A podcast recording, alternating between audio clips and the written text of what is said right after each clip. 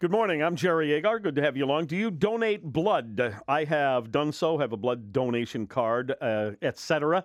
And um, I know a lot of people just are unwilling to do it for a variety of reasons. We're going to talk about all of that and a concern I have about uh, the whole process, despite the fact that I've done it, and see if I can get my question answered. But the territory manager for Canadian Blood Services, Hailu Malatu, is here today. Good morning. Good morning, Jerry. Good to have you. Thank you so much for having me. I got a call yesterday. Do you have a bit of a, a shortage at the moment? Um, you know, Or do you always have a shortage? It feels like. it, it, it looks like you know just you know yeah the need is constant and there is a need for blood and blood products uh, throughout the year. Okay. Uh, blood and blood products.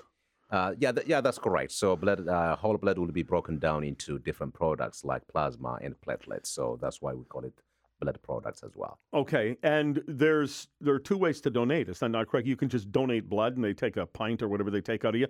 But you can also donate platelets, That's correct. and that's a different process. It's a different, it's a slightly different process. Uh, it takes a little longer. And uh, whole blood you can donate every 56 days if you're a male. If you're a woman, uh, you'd be uh, able. You, you should be. You should wait 84 days you know, between uh, between donations. Okay, Uh, but with platelet donation, you can do it every two weeks. Really. Yes. What's the advantage of that for the system? Why do you need platelets? Uh, platelets is generally uh, needed for uh, different kinds of treatment, particularly with treatments like cancer. Uh, so for cancer patients, like leukemia patients, for example, they may need they may depend on uh, regular and constant platelet donation. You know, perhaps you know up to you know five uh, units or five bags uh, every week. So that is what is needed for. Okay, um, when uh, w- if I donate blood, um, I guess if you have a shortage, it's getting used. But how long can you keep it? Uh, the shelf life of uh, whole blood is uh, about 28 days. Uh, platelet it is about five days only. Wow. Uh, it's a very it's very short. So uh, you know we don't run into uh, whether we should use uh, the blood that, blood that's donated or not. You know normally we say you know the shelf life is about you know it can uh, it can be stored for about 28 days. However, the blood that we collect generally is used you know, anywhere between five to eight days. From the time that it was donated. Correct. All right. Why? What are the reasons that some people do not want to donate blood? Uh, good question, Jerry. So, you know, every minute of every day, someone in Canada would need blood. And in most cases, it is uh, blood from more than one generous blood donor. Uh, it's interesting to see that, you know, 50% of Canadians say that uh, either they themselves or someone that they know, their family member, have needed blood and blood products. Uh, and about 30%, one out of three, intend to donate. But ultimately, less than 4% of eligible Canadians donate. So there are many, many reasons why people don't donate. Uh, one could be lack of awareness. Uh, people say, you know, nobody asked me. I'm not- busy. uh, I am busy. You know, busy city life is another reason, and uh, nobody asked me. So, you know, although you know, people know uh, that patients would need blood and blood products for you know various kinds of treatments, uh, they don't you know just you know probably know or think about you know where did that blood come from. So Yeah. it's, it's lack of awareness, you know, which is uh, you know, what, what we what we do on daily basis, and the reason that I am here today is to raise that awareness about how important the need for blood is. You know, it's a big needle. Uh, that might be another reason Uh, for some people. you know what? It's a big, scary needle. It is. It is actually uh, one of the reasons that we hear from people that I'm why, being counterproductive for you, aren't I? uh, no, not quite why they don't donate is you know, because of the fear of needle.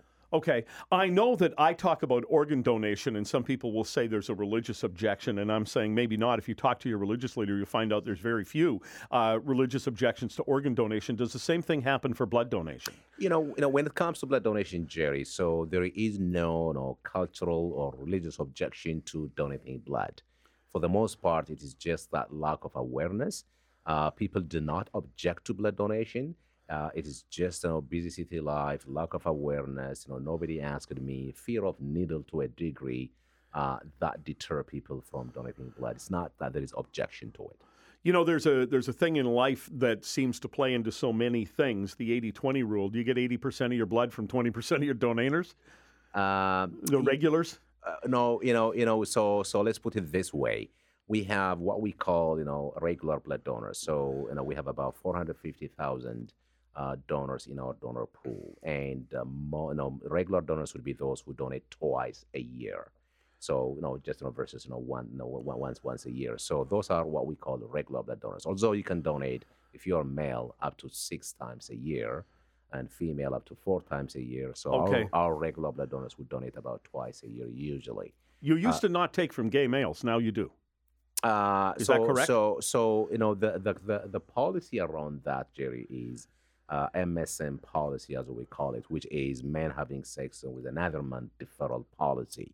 So it used to be a permanent deferral, you know, until probably a few years ago, uh, but then it was changed to five years deferral, and now it's What do you mean? Five years since you had sex with another man? That's correct. So a committed couple of men uh, who are not uh, having sex outside their relationship, they should be safe, but they you you don't take their blood. So, so, so I was gonna say, Jerry. So now, right now, that you know that policy has changed to actually one year deferral. Okay. And and you know this is you know there is a lot of research you know going on, and you know just you know we hope you know things would change in the future.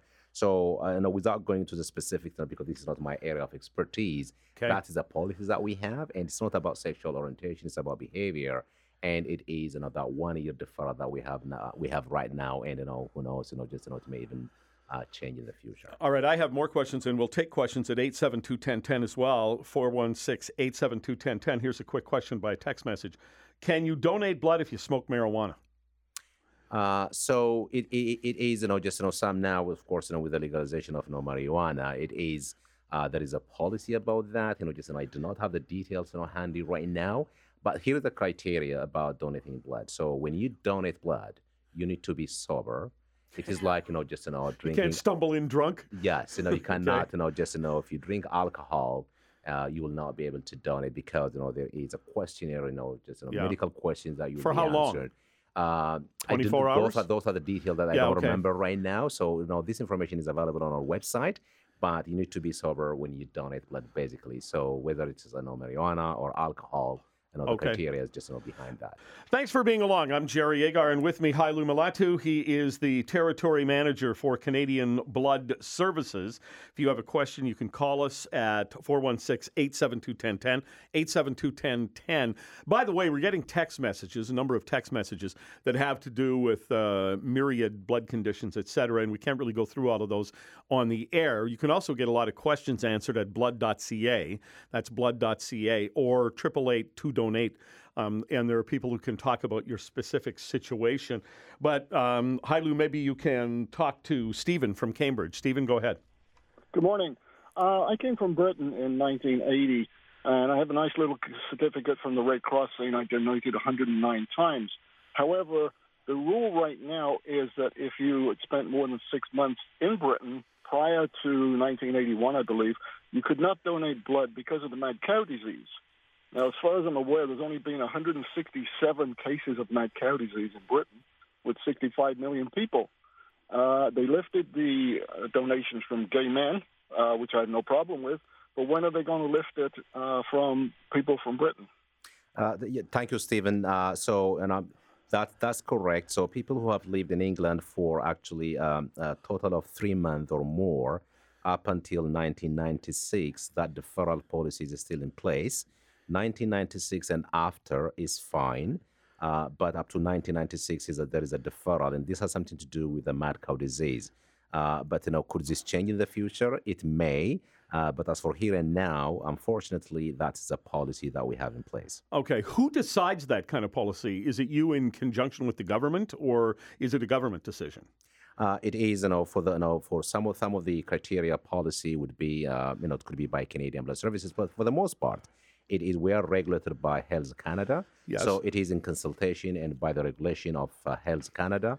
And in some cases, it could, it could also be by uh, World Health Organization uh, in, in, in some of the criteria policies. So there must be some fear that some people would have picked something up during the mad cow that just doesn't go away.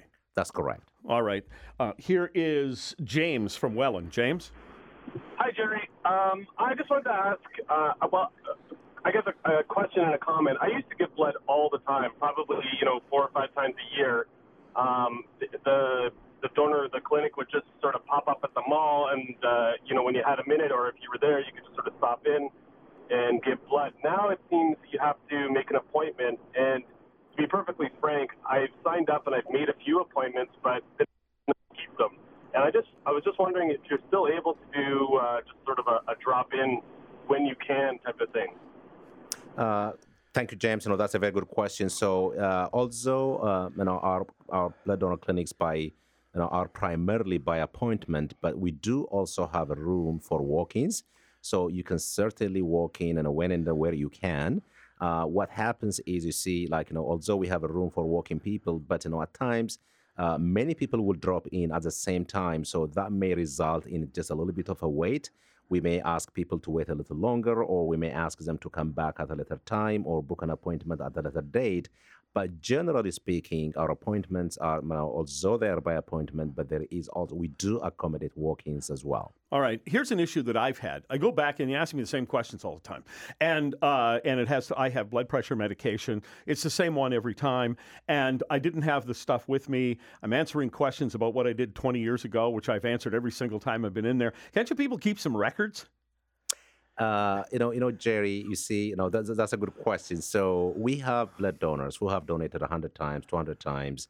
Uh, we recently recognized actually a milestone donor who donated 800 times. Okay. And every time you donate, you'll be asked those questions again and again.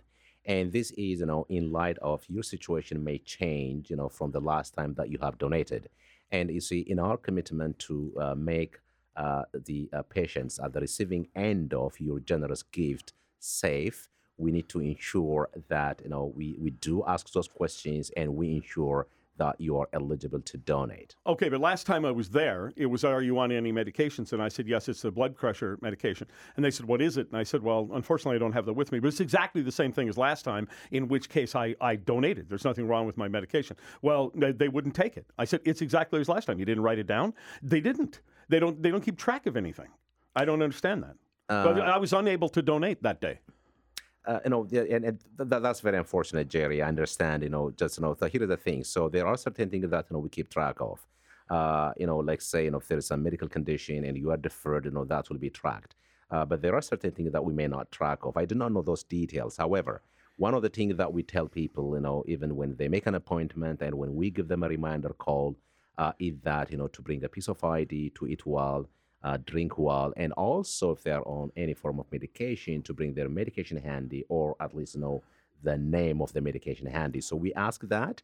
Okay. Uh, something you know, just you know, perhaps you know that we know we'll, uh, we will we'll consider in terms of keeping track of those. But there is there are things that we do not, and uh, I'll definitely take this note to my team. I have a minute left for this, and maybe we'd need more time, but numbers of people are writing in about it, and it's a constant topic. Why don't you pay people for blood?